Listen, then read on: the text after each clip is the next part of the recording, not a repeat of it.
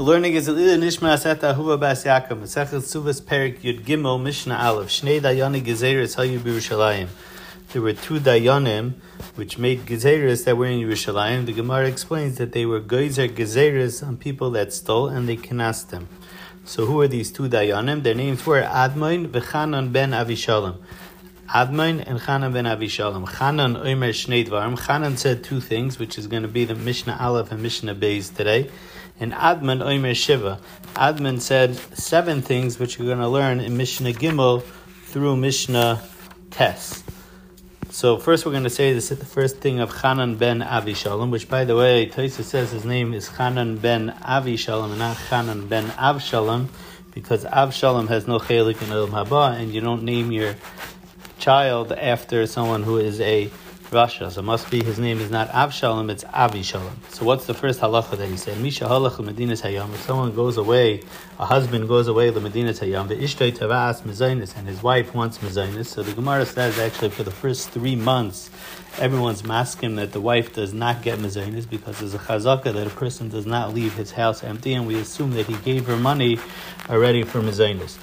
But after those three months, she's Teveya Mezainis. Chanan Oimer Tishava B'Saif Eloi Tishava Batchila. If she's collecting her ksuva, which is B'Saif, that Rashi, Rashi says B'Saif means when it's Shama by and she's collecting her ksuva because he died, so then she would have to make a shvur. But to collect Mezainis, Loi Tishava Batchila, she does not have to swear to collect Mezainis. No, she also has to swear when she collects mezainis. Abdaisa ben Horkenis Kedevrayim.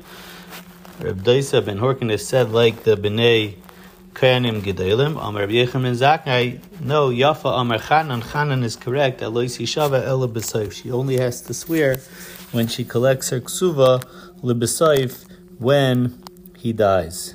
Mishnah Beis. The second thing that Hanan said, Misha halach lemedinas hayam va'amad echad upirnes es ishtay. Someone went away, a husband went away to Medina Hayam, so the wife says that she doesn't have any food. So another guy comes over and he's a nice guy and he says, you know what, I'll feed you, and then afterwards you'll uh, you'll reimburse me. So Chanan Oimer Ivid es Ma'isav. When the husband comes back, he says, I'm not paying you anything. So this guy loses out, he lost his money. No, Yishava Kama This guy could just make a shvua, how much money he spent on the mezainis of his wife, and he has the right to collect this money. So Rashi explains that it's not talking about a case that he went and he lent the Isha money for her mezainis almanas that she should pay him back because then he has a tevia on the wife. The wife will be tevia the baal, but this guy who laid out the money for the wife, he just lent the wife money so he could be tevia the, the wife. Over here we're talking about that she didn't say lend me and I'll pay you back. So the mission of Firzais, Amar Abdaisa ben Horkinis Kidevrayim, again they said like the Bnei Koyanim Gedolim. And Amr Rabbi Yechim ben Zakir, Rabbi ben says again, like Chanan, Yafa Amr Chanan, Hiniach Ma'isev al Karen Tzvi, he lost his money.